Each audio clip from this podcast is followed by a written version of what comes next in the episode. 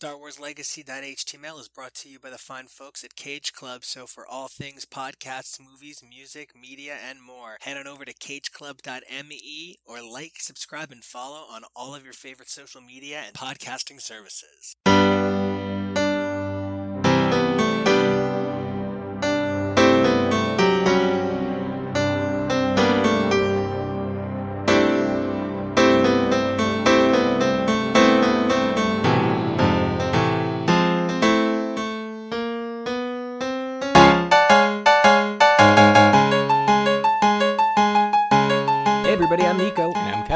This is ForceLegacy.html. Yay. And we're still firmly ensconced in the Clone Wars, but we are approaching the end of the first season, thank you much. We are going to be in these Clone War trenches for a while, people. And, you know, it turns out there's a lot more to trench in these trench Clone War War clone trenches than I expected that I'd be able to clone trench out of them. Elaborate. You know, I kept thinking, what is there to show me that isn't the battles that I've seen? And, you know, I, I loved the idea that the Clone Wars ultimately was going to be some kind of like, oh, it's the droids versus the clones, but it's really the Separatists versus the Jedi, but it's really Palpatine versus Palpatine? And at the same time, it's just Palpatine. But I kind of feel like what I'm walking away from this with is an understanding that the Clone Wars really was a more fleshed out period than I'd expected going in. I'm not saying that I think every moment is brilliant because I don't, but it's interesting the dynamic ways the series has changed from the first episode to where we pick things up. I feel like my biggest complaint about the kittyism is a lot of the Wait, no, that can't. I'm a droid. Damn it, everything sucks. kind of like droid stuff that bores me to tears, but you know, like I'm a bigger Star Wars fan than I was when we started this. Okay, yeah, I get that. You know, every moment of the season has not completely taken my breath away, but there have been a lot of really cool, exciting, fun things this season that I've greatly enjoyed,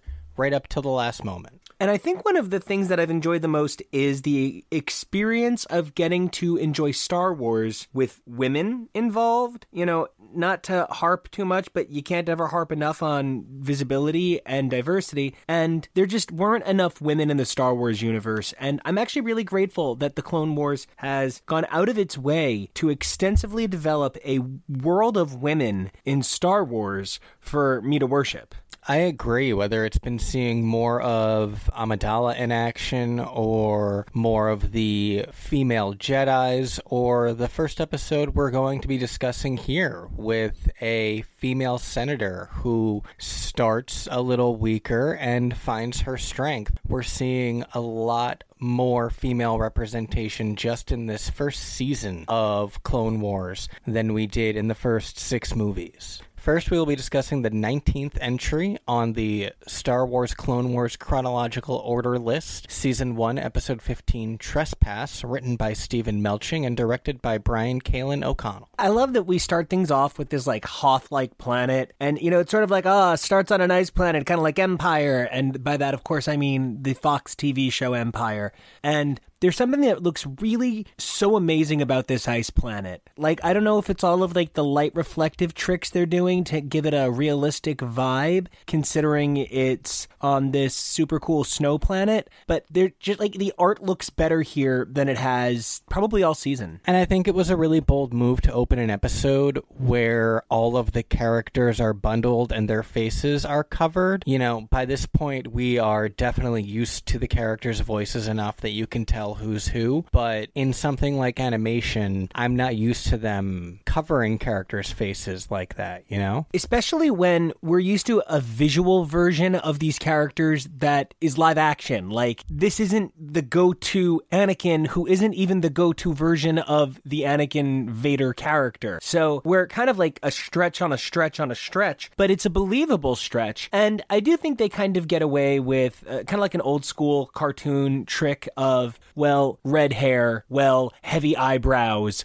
well, taller with bigger jaw. You can kind of like trick the eye by using like silhouette and building out the shadow of a character.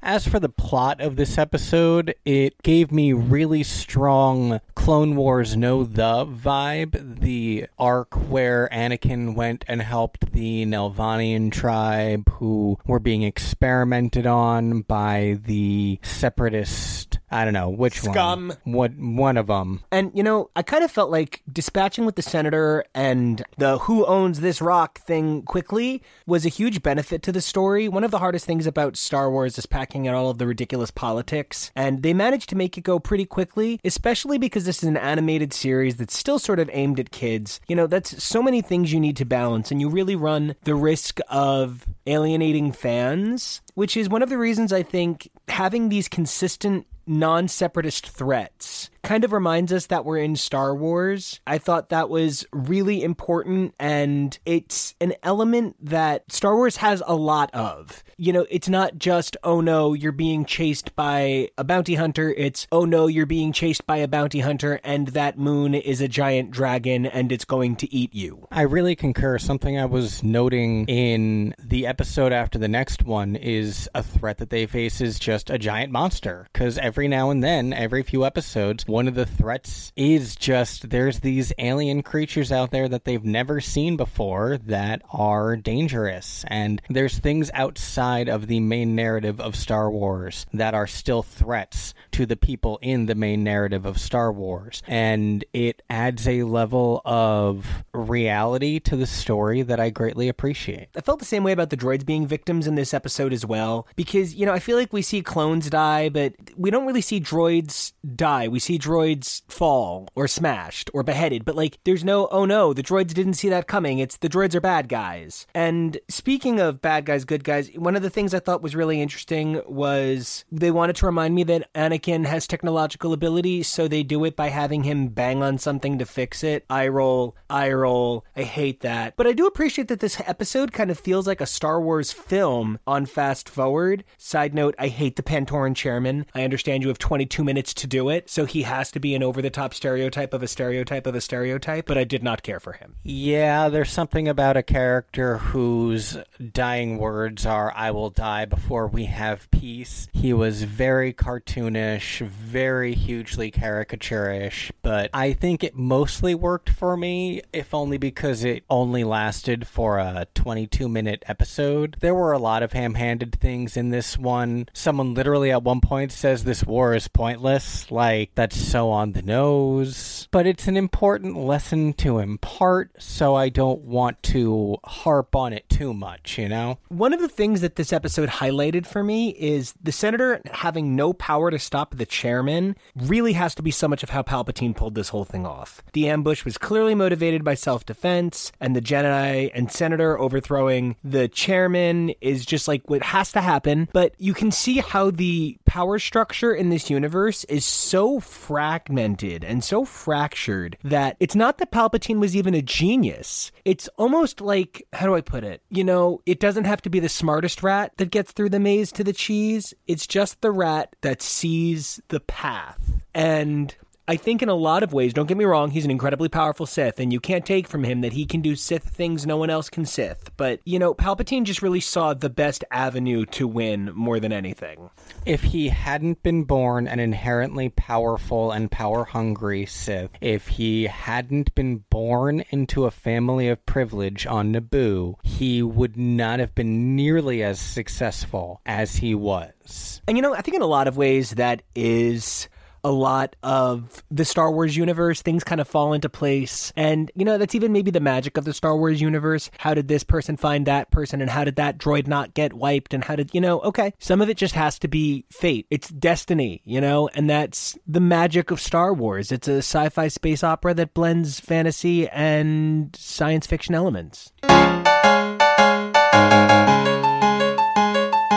You know, in talking about Palpatine and his path to victory, I feel like something I would have really loved out of this series would have been a little more on his specific backstory and in a manner of speaking, we do sort of get something like that in the next episode as we return to the planet of Naboo, which we frequently remember as being where Padme is from, but is in fact also where Palpatine is from. I forget that. That's a really interesting dynamic, a little symmetry in an interesting sort of way. So I'm just going to say that Naboo is just hyperpopulated with too much force power. So the episodes that we will be talking about now are entries 20 and 21. season 1, episodes 17 and 18, Blue Shadow Virus, written by Craig Titley and directed by Giancarlo Volpe, and Mystery of a Thousand Moons, written by Brian Larsen and Jesse Yeh. So,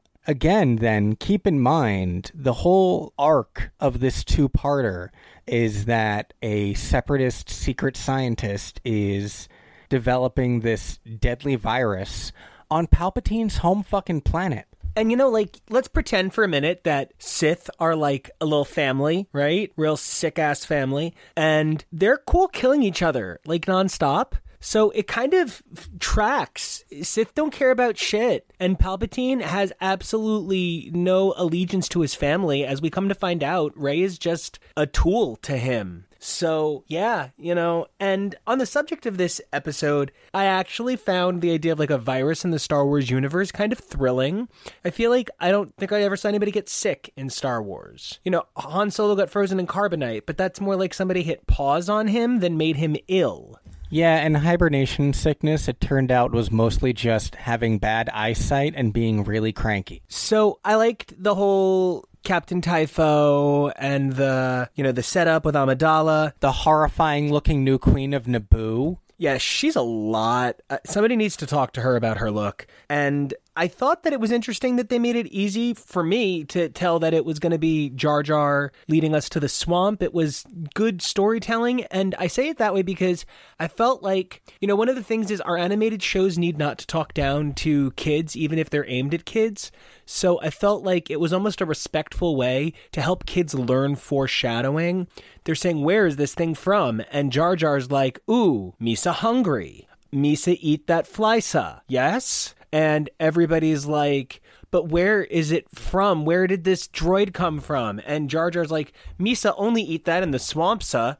Misa eats that now and is plot devisa. And I feel like teaching kids how to appreciate foreshadowing through narrative storytelling and relying on trope like that that was a really cool way to keep the show aging with its audience and aging its audience with it See, I had a different take on that moment. I believe it was Padme who recognizes the specific fly and is like, oh, that's only in this one swamp. And I'm not a big fan of things like that, especially coming from the character of Padme instead of Jar Jar. So if I'm mistaken and Jar Jar is the one who knows where this fly is from, then yeah, that one that that totally makes sense to me because he wants to eat it. He would know where that is. But it's always this oh, that fly that just happens to be inside the droid is this one special fly from only this one place. And I, former queen of Naboo, know that because I just fucking know everything, I guess. oh no in universe very annoying very dumb meta very good way to teach kids foreshadowing Yeah, okay. Yeah, in universe though, there's a lot of really weird things. The part where 3PO asked for permission to shut down because everything was so overstimulating and Padme's like, "No." And he's like, "What?" And she's like, "No." That was a little weird and dark at the same time. almost as annoying as Jar Jar breaking the droid in what can only be described as the dumbest slapstick. I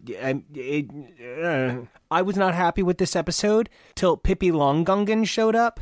I and when okay, Padme was like horny at one point. She was like, "Send Skywalker," and I guess Obi Wan. He's old, but like she was like, "You're gonna send him, my boy. My you're gonna send my service top," and like it was weird. Yeah, one of my notes about Anakin and Padme in this episode, like she snarks to him where she's like, "Rescue me before you kill the droids next time," and he's like, "Uh, say thank you." And I'm like, "Your love is weird and toxic and destroys everything it touches." I recognize that it's a ship that exists, but do I ship it? Um, n- no. You know what else I don't ship? Nuvo Vindi and anything. Because I think the only thing he loves is death. I do enjoy the Blue Shadow virus. I think this guy is scary, and I even kind of like Pimp, Pippi, uh, Peppy, Peppi Bow, Peppi Bow. Peppi Bow. You know, she is a really interestingly, at least vaguely competent Gungan. I appreciate that. And the idea that it's this virus, this blue shadow virus that had been gone for a really long time and is being brought back, and now it's being brought back aerated. Yeah, that is kind of scary. I didn't understand bringing Ahsoka on this mission, but yeah, it is kind of scary. I think you're just supposed to bring your Padawan everywhere. I don't know. I think Vindi was, you know, again, another episode in a row with a cartoonishly over the top villain. The whole virus of war thing was like very ham handed. But I do love when aliens with weird shaped heads have helmets that fit their weird shaped heads. It did make him look like Mr. Freeze, though. Yeah, a lot of it was that really cool 50s sci fi horror throwback trope. I do love those very Mars attacks kind of alien monsters. You know, I did think one of the things that was more shocking than anything was part of the plot of this episode is the good guys bomb the planet. I love that fatty little droid running around with the bomb, though. He was so cute. Yeah, I love little fatty bomb face. Uh, also, Obi Wan flying in this episode was a little more than I could handle. Yeah, and then later I thought that Anakin actually deactivated the bomb with the Force. So when they cut to the fact that it was the clone trooper who did it, I was like, oh. I mean, I would have accepted it because Anakin's like, you know, techno guy. Speaking of a really impressive moment of the Force, in the second episode, Ahsoka was able to do so much with the Force, but it was also like very blunt force force. And so i felt like that wasn't a stretch. One of the things that i'm always kind of like uh, is i've never seen a jedi be like i'm going to write a book with the force and a pen. G- give me a minute. Right? So when i see them do things like push thing hold thing explode thing i'm like okay that's the force I thought the first episode ended kind of quick at first, but then when I looked into it, apparently these two episodes aired back to back as a one hour event. Oh, yeah. Well, that makes, you know, one of my notes actually was this episode ended kind of dumb, makes me feel like the virus wasn't that threatening. And then the second episode, I was like, oh, this had a much better ending. So knowing that that first one wasn't meant to be an ending, good to know, good to know. I don't really know how I feel about the second episode, though. There were a lot of things I did enjoy from it, but there were a lot of things that uh, were kind of stupid, like the little Artful Dodger version of Anakin from the first movie, who apparently we're never going to see again. You introduce a techno genius who can reprogram an entire droid army, and we're just never going to see that character again, huh? And you know, I did think Jaybo added something like, not to automatically be like a heteronormative ship king, but he could have been an interesting romantic foil to Ahsoka if they wanted to give her somebody who kind of mirrored Anakin that had nothing to do with Anakin. I did think that like the Padma Ahsoka teaming up stuff was pretty great. The cross plotting was good, and I loved Vindi being like, I was paid to make a virus, not to make a cure. Like that, I thought was really top notch, crazy German scientist. First of all, you're watching too much Top Chef because you called her Padma. and Darth Colicchio, got it. And second of all, your Vindi is basically Doofenshmirtz. The Sithinator!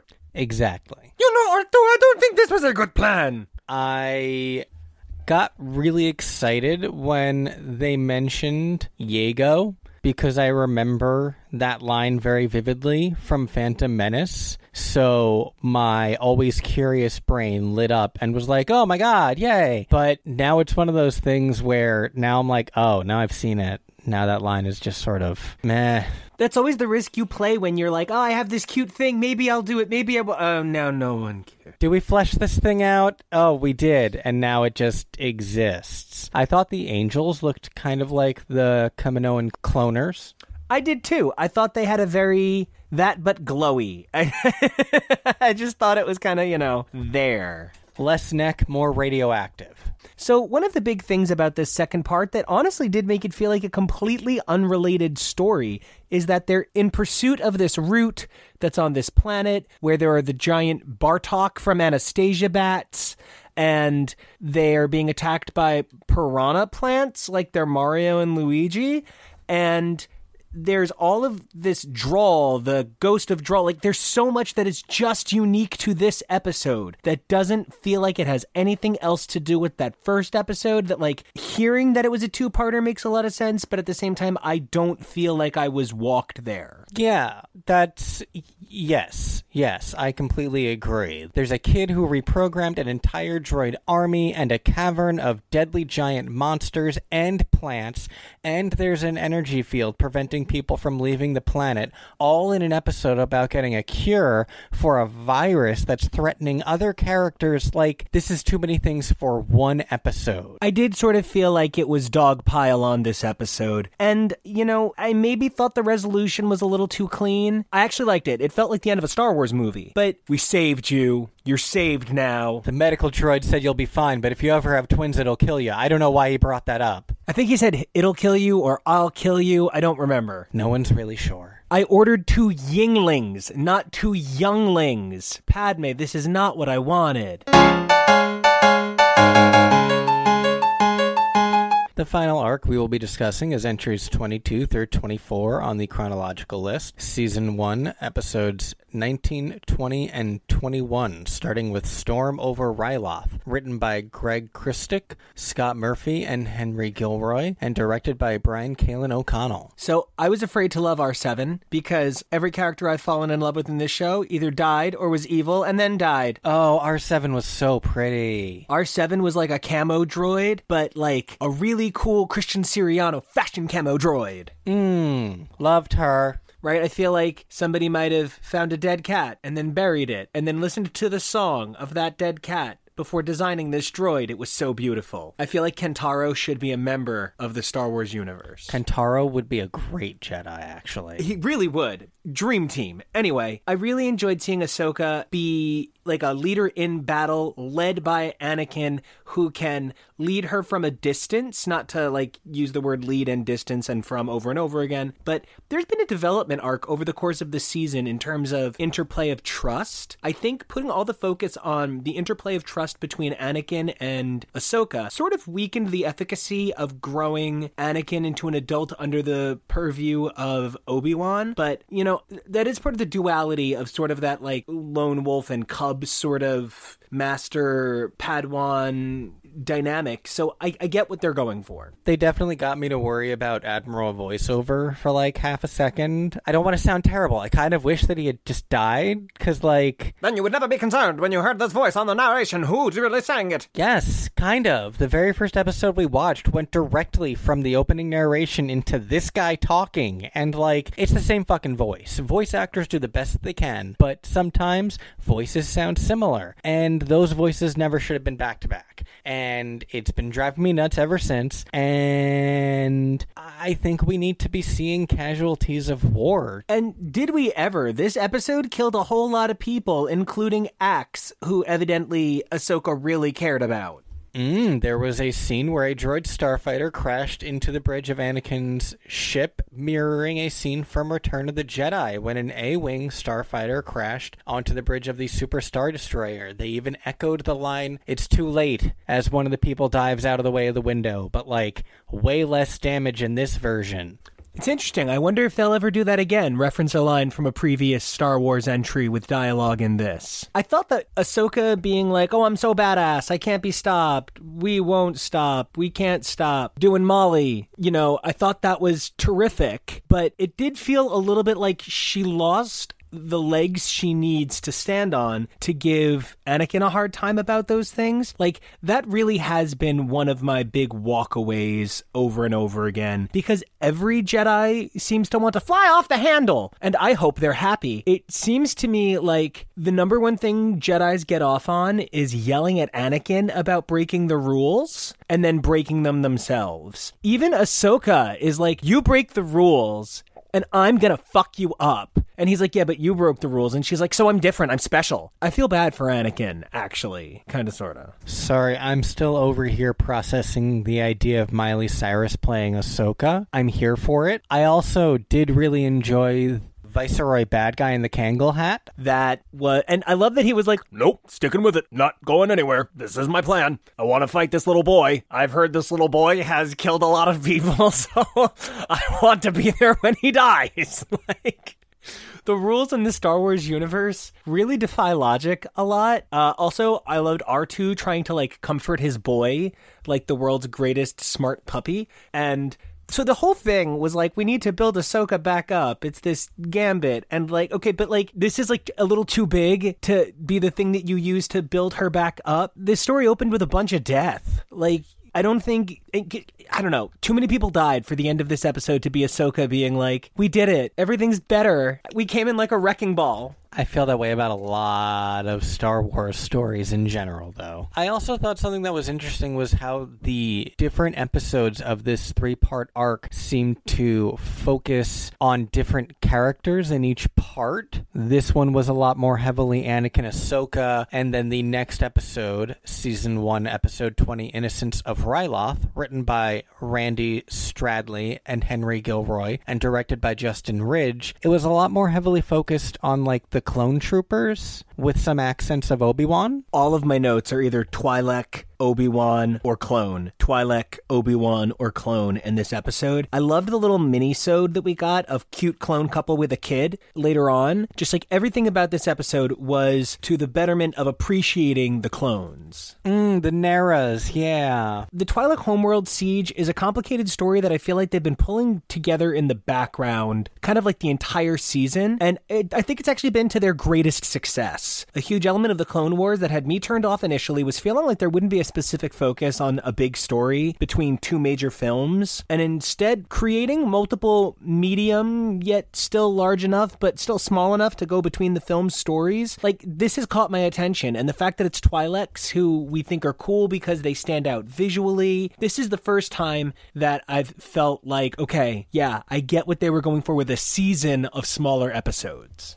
I do have to say, this is another episode where one of the conflicts is look at the wild alien monsters we have lying around everywhere. And that's unfortunately the first time I felt like the story stretched out a little bit. As much as I enjoy this three parter, I felt like this could have been 45 minutes. I liked seeing Obi Wan mind tricking a whole herd of alien beasts, though. It's a Jedi skill that we've bandied about as we've been discussing the Clone Wars first season, and I feel like they're never really sure when and how to use it, and I think this was a very clever opportunity for it. Yeah, because like if they had used Jedi mind tricks on the pacifists who refused to leave their home, that would have been like real dark and real icky. So there's really a, a level of where it's acceptable and appropriate. And one of the things that set this story apart was the innocence of children. And, you know, this whole thing having the innocence of Rylek, you know, it's a thing. But the innocence of children really played an important role in this story. We were constantly reminded of the reality of loss. Now, the war has been this big sweeping epic from the point of view of soldiers over and over again. This was the first time that we really zoomed in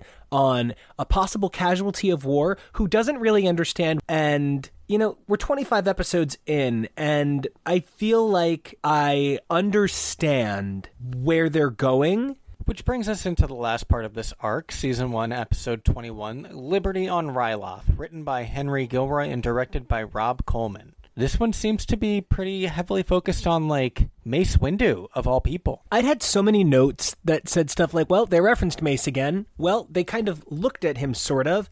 Oh, there was an arrow pointing to him because I feel like Mace Windu has been bandied about because he is a significant character and having him played by Samuel L. Jackson, a prominent, successful black actor, is so important because of the dearth of representation of actors of color in the Star Wars universe. Giving Mace Windu a huge moment, both politically and in battle, was a really important element for me. And it kind of harkened back to that fight sequence where he took on that entire army of droids by himself. Yeah, from Clone Wars No The. I was actually just thinking that. To go back to the innocence for a moment, the reality of bombing women and children is very clearly the premise of the threats of the episode, especially as it's been contextualized by focusing on the innocence of the children. There's so much political intrigue in the middle of this this war. I'm kind of impressed by the team's ability to maintain the consistency of the storytelling. The separatists have never become particularly sympathetic and I haven't lost sight of the goal,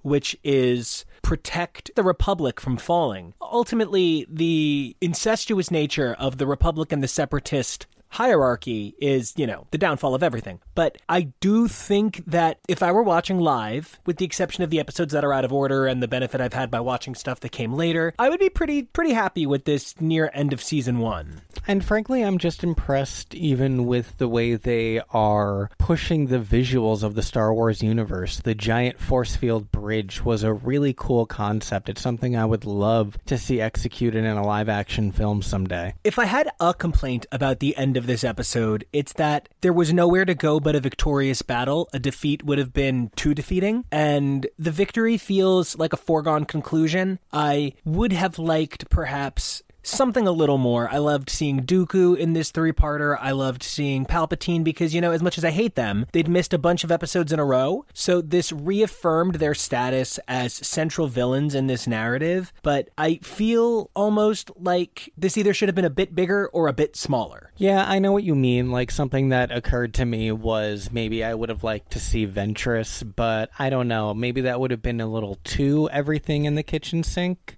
Yeah, thinking about it, and I'm like, well, or maybe Kit Fisto could have. No, I wouldn't have wanted that. I also don't have enough context on how much the producers of the show considered this to be a quote unquote finale. Because there is technically one more episode to this season, but in the chronological Star Wars Clone Wars episode listing, they moved season 1, episode 22 to somewhere in the middle of like season 3. So we ourselves are going directly into season two from this. And I don't know, is did they move it because they feel it didn't function as well as a season finale as this arc did? I don't know. Maybe it's some sort of time jump storytelling. Either way, we've actually already seen some of season three before some of season one. So it's an interesting trade off that we're following along here. Kevo, looking back on the first season's worth of Clone Wars, if not the first chronological season, I do feel like my fandom of Star Wars has grown. I appreciate Jedi more. And I feel like maybe for the first time, I understand the fucking Republic, sort of. Um, and like what a separatist is, and like hyperspace lanes, and trade smuggling, or spice trading. Spice smuggling? Trade smuggling. Spice trading.